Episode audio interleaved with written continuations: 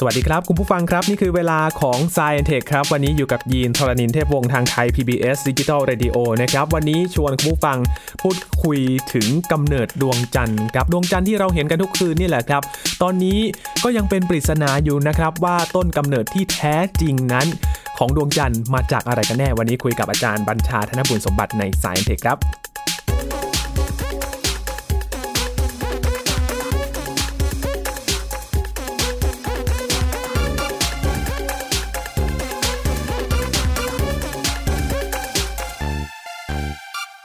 พูดถึงดวงจันทร์นะครับ เป็นบริวารหนึ่งเดียวของโลกของเรานะครับ แต่ว่าดาวเคราะห์อื่นๆเนี่ยอาจจะมีหลายดวงแต่ของเราเนี่ยมีหนึ่งเดียว ไม่แบ่งให้ใครด้วยเพราะว่ามีแค่อันเดียวเท่านั้นนะครับ แต่ว่า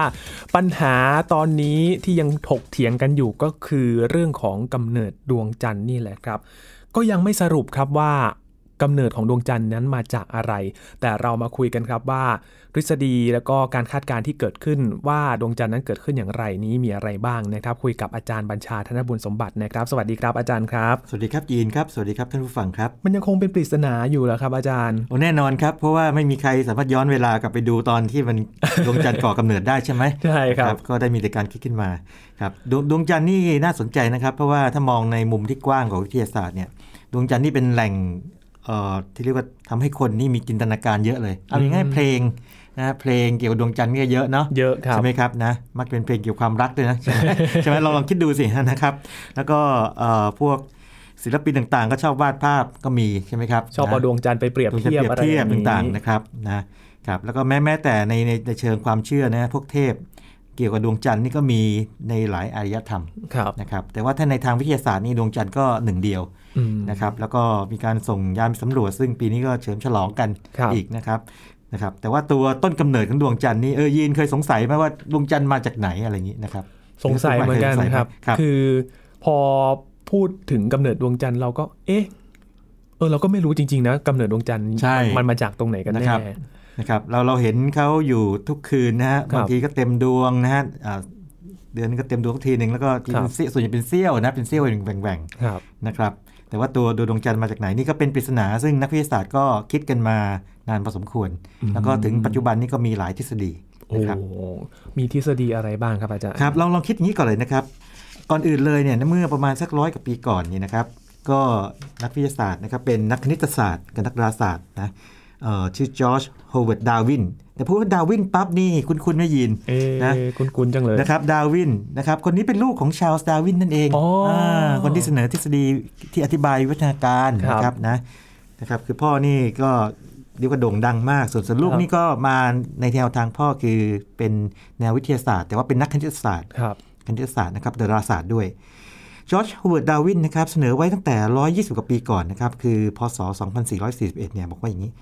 เป็นไปได้ไหมที่ว่าอย่างนี้ลองดูนี่นะครับ ดวงจันทร์เนี่ยนะครับ ตอนที่โลกยังร้อนอยู่นะ ตอนที่กำเนิดใหม่ๆยังร้อนอยู่เนี่ยแล้วหมุนไปเนี่ยหมุนหมุนๆไปนะครับ เนื้อสารของโลกที่ยังยังเหลวร้อนจันทร์เนี่ยบางส่วนมันหลุดออกไปนะครับหลุดออกไปก็เกิดเป็นเรียกว่าดวงจันทร์ขึ้นมาดวงหนึงก็โคจรรอบโลก นี่เขาบอกว่าส่วนที่หลุดออกไปนะครับกลายเป็นดวงจันทร์ ส่วนตรงเนื้อตรงส่วนที่หลุดออกไปเนี่ยก็ถ้าลองประมาณคร่าวๆส่วนที่ใหญ่หน่อยนี่ก็เป็นมหาสมุทรแปซิฟิก ครับ นะครับทีนี้เหตุเหตุไหนทำไมทำไมเอ่อดาร์วินนะครับผู้ลูกเนี่ยนะครับจอร์จฮ w เวิร์ดดาร์วินเนี่ยถึงเสนอแบบนี้ ก็เพราะว่า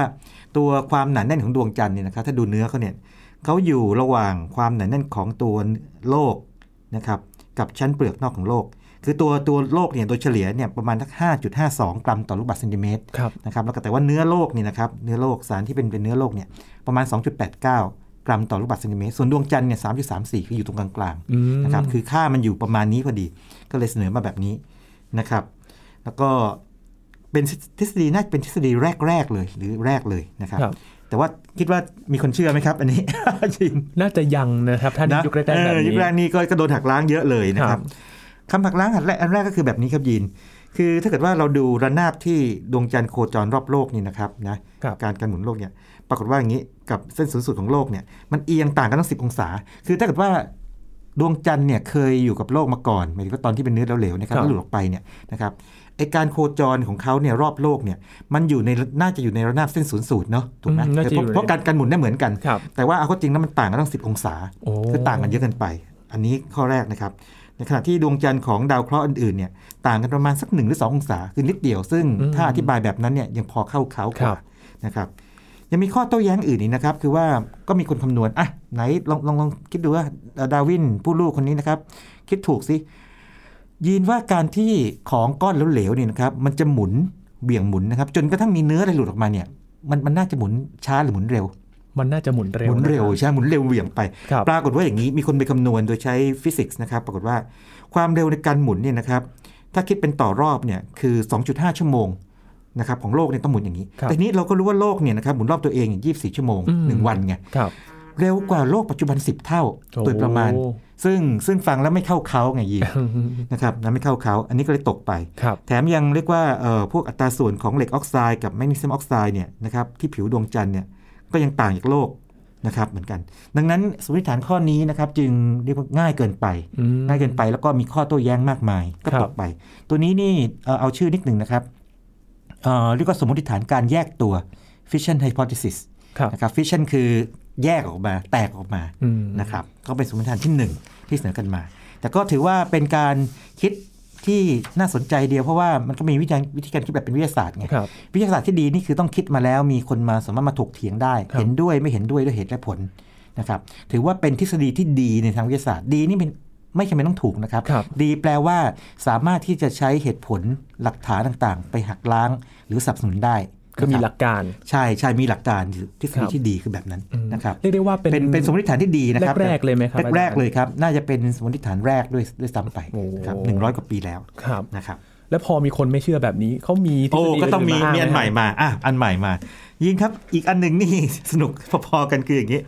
คือบอกว่าเอาละมีโลกอยู่นะครับ ดวงจันทร์นี่เป็นไปได้ไหมที่ว่า ก็จะเป็นเรียกว่าดาวเคราะห์อีกดวงเล็ก ๆ ดวงหนึ่งนะครับหรือว่าอาจจะไม่ถึงกับดาวเคราะห์นะแต่เล็กโลกเนี่ยบังเอิญโคจรเข้ามาในเอ่อวงโคจรของโลก ครับ ใกล้ๆโลกก็ถูกโลกดูดจับเอาไว้ อืม นะครับ อันนี้เรียกสมมติฐานการดูดจับเอาไว้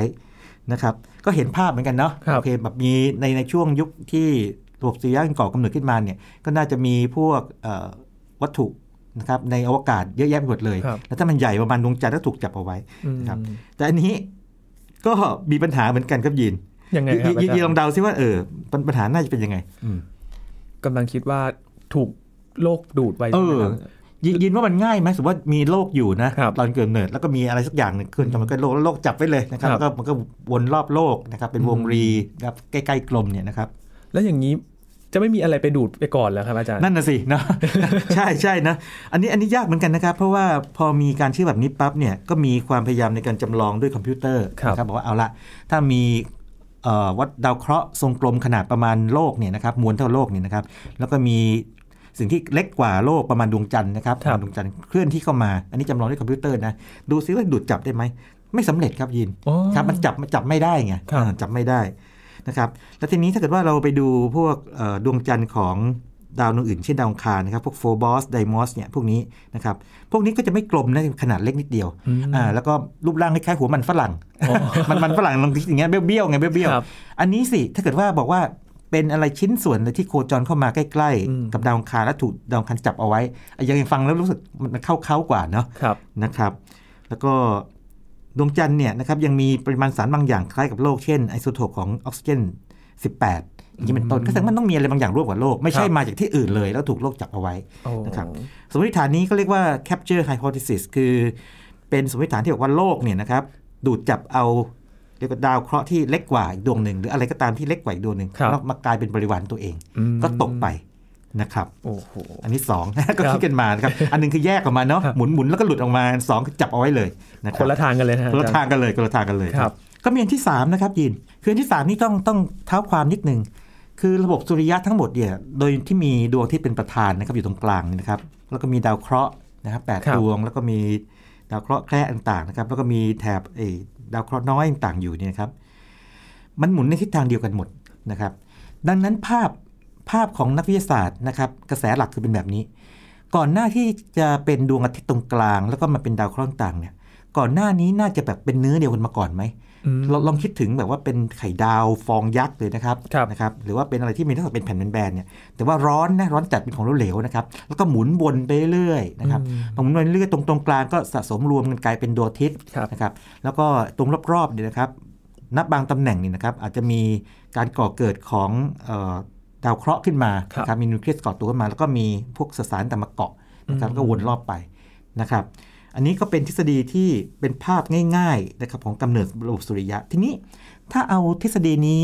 ขยายผลต่อไป บอกแทนที่จะ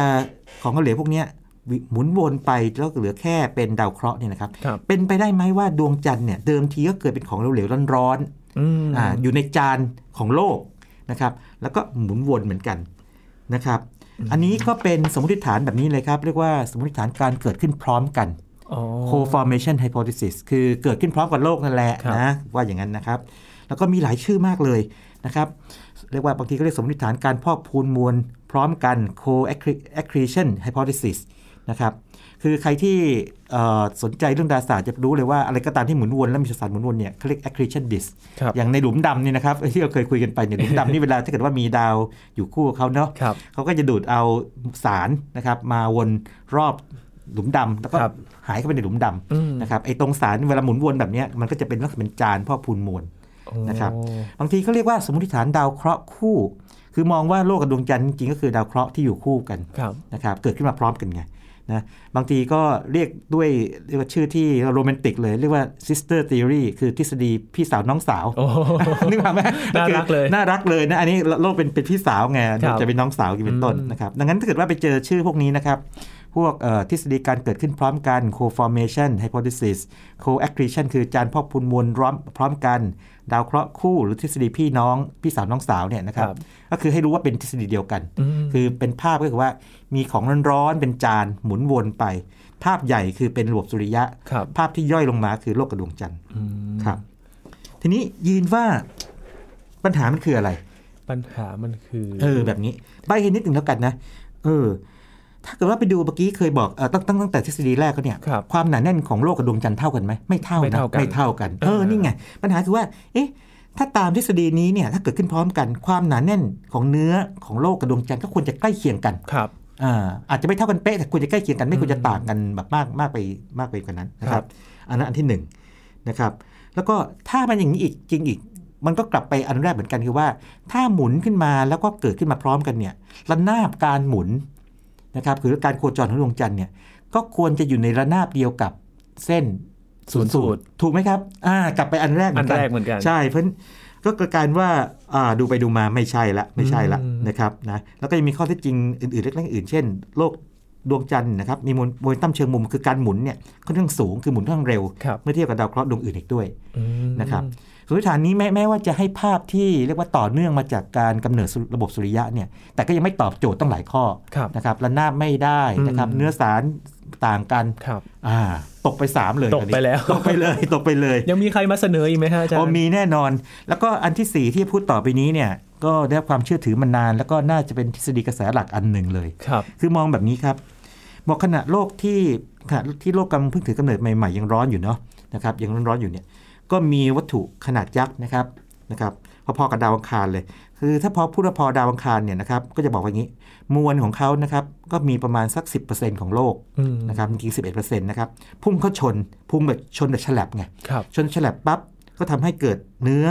สารนะครับของมวลทั้งมวลนี้นะครับแล้วก็มวลของโลกจะหลุดออกไป อืม แล้วโคจรรอบโลกนะครับสมมติฐานนี้นะครับเรียกว่า giant impact hypothesis คือการพุ่งชนครั้งมโหฬาร ครับ นะครับโอ้เสนอมาหลายคนเลยครับ ตั้งแต่ปี 1946 ก็มีคนคิดแบบนี้แล้วนะครับ อืม นะ Reginald Albert Daly นะครับบอกเป็นไปได้ไหมนะครับที่จะมีของใหญ่ๆเนี่ยพุ่งมาชนโลก ครับ จริงเขาเสนอขึ้นมาเนี่ยนะครับเพื่อจะไปเรียกว่าเป็นหนึ่งในทางเลือกเมื่อเทียบกับทฤษฎีอันแรกสุดเลยของดาร์วินที่บอกว่าหมุนหมุนๆแล้วหลุดออกมา ครับ นะครับเนื้อหลุดออกมานะครับแต่ว่าต้องรอต้องประมาณสักผ่านไปต้องเกือบ 30 ปี โอ้โห นะครับคือ 1974เนี่ยก็มีการคำนวณนะครับคำนวณออกมา ว่าเอาละถ้าเกิดว่ามีของมาชนโลกจริงๆเนี่ยนะครับ ครับ ด้วยมุมฉลับเนี่ยนะครับจะหลุดไปได้ไหมปรากฏว่าเอ้ยพอไหวนะพอไหว มีความเป็นไปได้ ใช่ มีมีพอไหวครับ มีความเป็นไปได้นะครับ แต่ประเด็นก็คือว่าอย่างนี้ครับ คืออย่างนี้ เอาเอาเอาข้อบวกก่อนนะครับ ข้อบวกก่อน คือพบว่าการวาดภาพว่าดวงมีอะไรมาชนโลกนี้นะครับ แล้วก็หมุนนะครับ แล้วเกิดเป็นดวงจันทร์ขึ้นมาเนี่ย มันอธิบายบางอย่างได้อย่างเช่นว่าทำไมแกนโลกถึงเอียง 20 ประมาณ 23 องศา ครับ นะครับ นะครับจากจากที่คุณเป็นนะครับแล้วตั้งฉากกับระดับวงโคจรนะครับทำไมถึงเอียงแบบนี้ ครับ นะครับ แล้วก็ยังตอบได้อีกนะครับว่าเอ๊ะทำไมนะครับเนื้อดวงจันทร์เนี่ยแทบไม่มีเด็กอยู่เลยนะครับ อย่างนี้เป็นต้น อืม นะครับ แล้วก็ยังตอบอีกว่าทำไมเนื้อสารร้อนจัดนะครับไอ้พวกเอ่อสารที่ระเหยง่ายๆเนี่ยหนีไปหมดเลยอย่างนี้เป็นต้น อืม นะครับ แต่ว่าข้อดีมีเนี่ยข้อจุดอ่อนก็มีเหมือนกันนะครับ มีอะไรบ้างครับ ครับ อาจารย์ คืออย่างนี้ครับยิน พบจุดอ่อน2อสจุดนะครับ บอกว่าตามทฤษฎี Giant Giant Impact Hypothesis เนี่ยถ้าพุ่งชนปั๊บเนี่ยนะครับตามทฤษฎีเนี่ยมันต้องมีมหาสมุทรหินหนึ่งคือ Magma Ocean นะครับ อืม อ่าที่เหลืออยู่แต่ปรากฏไม่เจอ ครับ นะครับ แล้วก็อัตราส่วนของธาตุระเหยง่าย พบในดวงจันทร์เนี่ยก็ไม่สอดคล้องกับทฤษฎีที่ทำนายไว้นะครับแล้วก็อีกอันหนึ่งที่ยังเป็นปัญหาคือว่า หากว่ามีการพุ่งชนเกิดขึ้นจริงเนี่ยนะครับ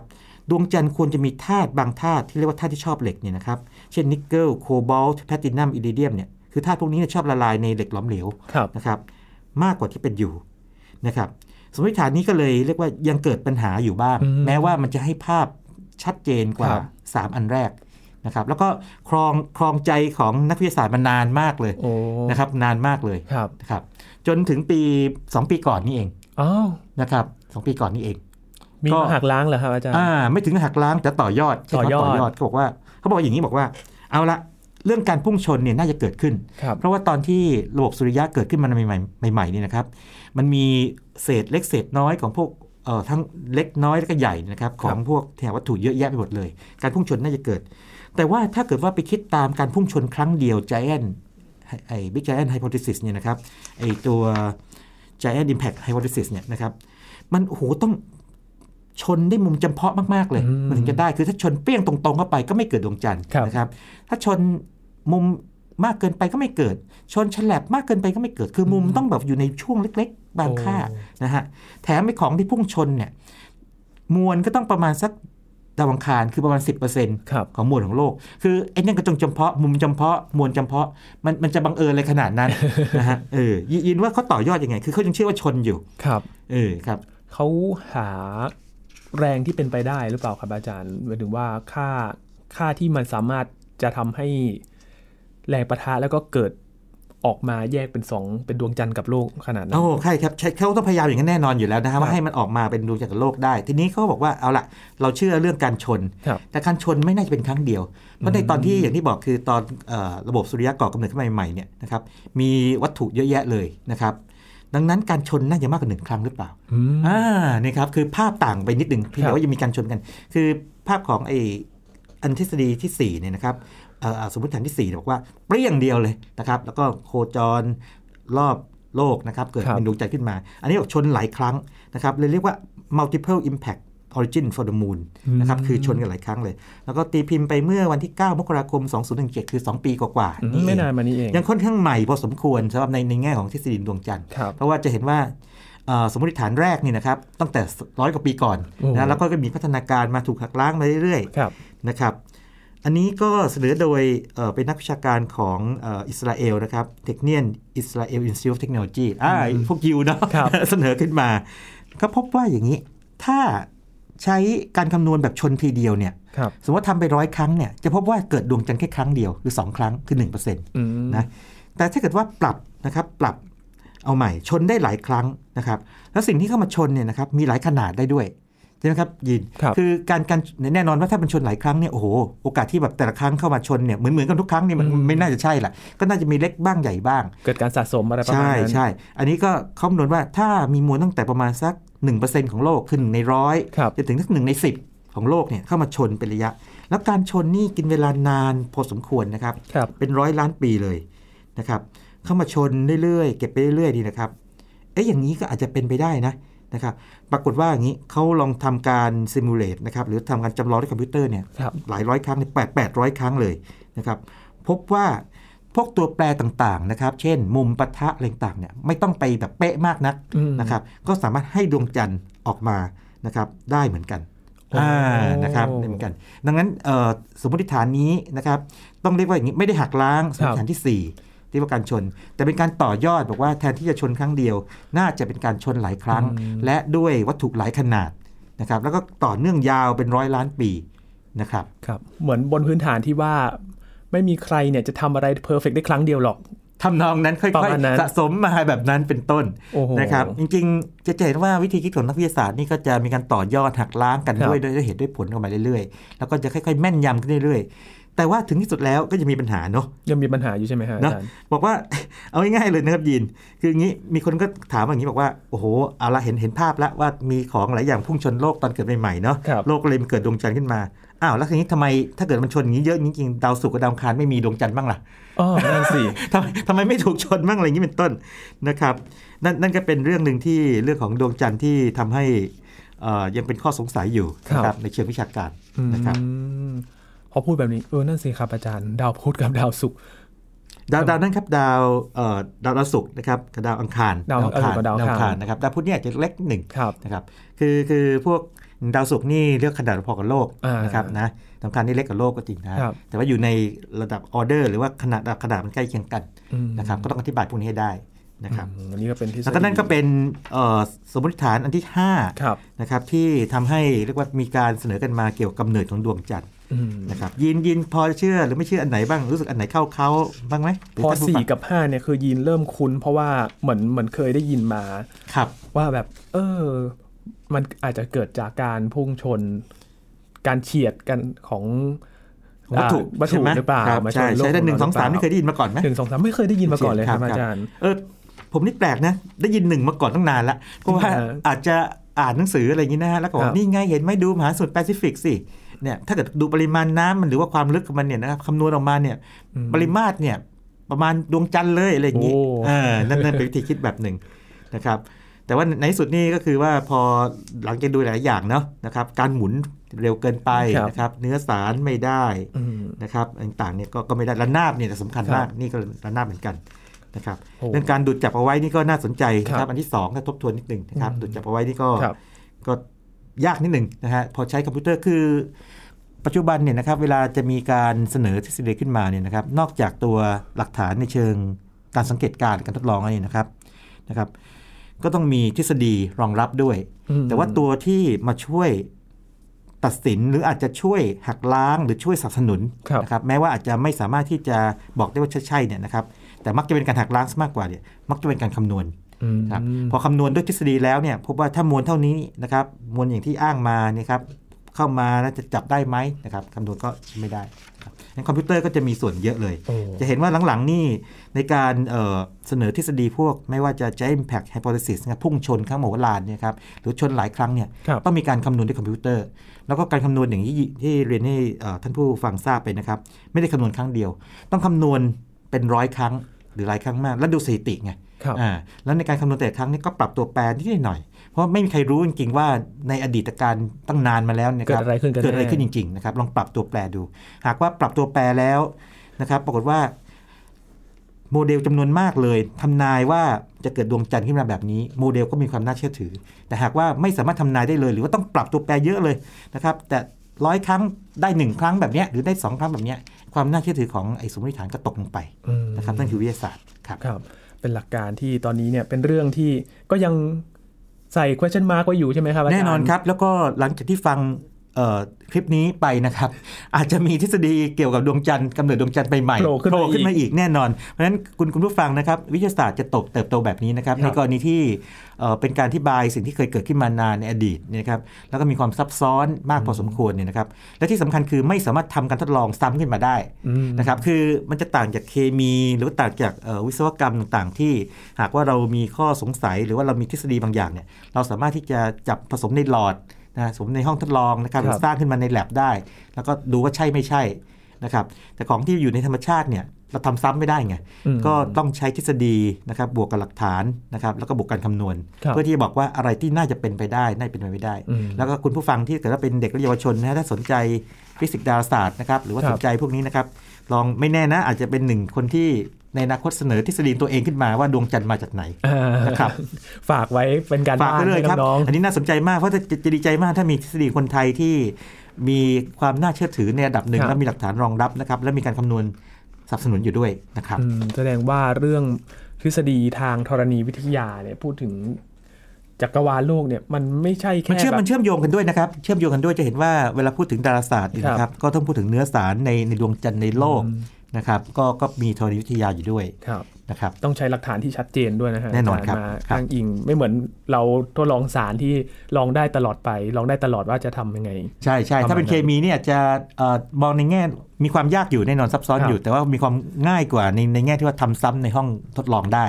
นะครับ ครับ ก็ยังคงทิ้งเป็นปริศนาไว้อยู่นะครับ ว่ากำเนิดดวงจันทร์ที่แท้จริงแล้วเนี่ยเกิดจากอะไรเพราะว่าเราก็ไม่สามารถนั่งถามแมชชีนไปย้อนดูได้นะครับ ว่าดวงจันทร์นั้นเกิดจากอะไรกันแน่นะครับอาจารย์วันนี้ขอบคุณอาจารย์มากๆเลยนะค ขอบ รับ คุณ ที่ มากครับยินดีครับ ให้ความรู้เกี่ยวกับทฤษฎีที่เกิดขึ้นที่มีการคิดค้นเกี่ยวกับกำเนิดดวงจันทร์นะครับนี่คือ Science Tech ประจำวันนี้ครับติดตามรายการย้อนหลังได้ที่ thaipbsradio.com นะครับช่วงนี้ยีนทรณินเทพวงศ์พร้อมกับอาจารย์บัญชาธนบุญสมบัติลาคุณผู้ฟังไปก่อนนะครับ สวัสดีครับ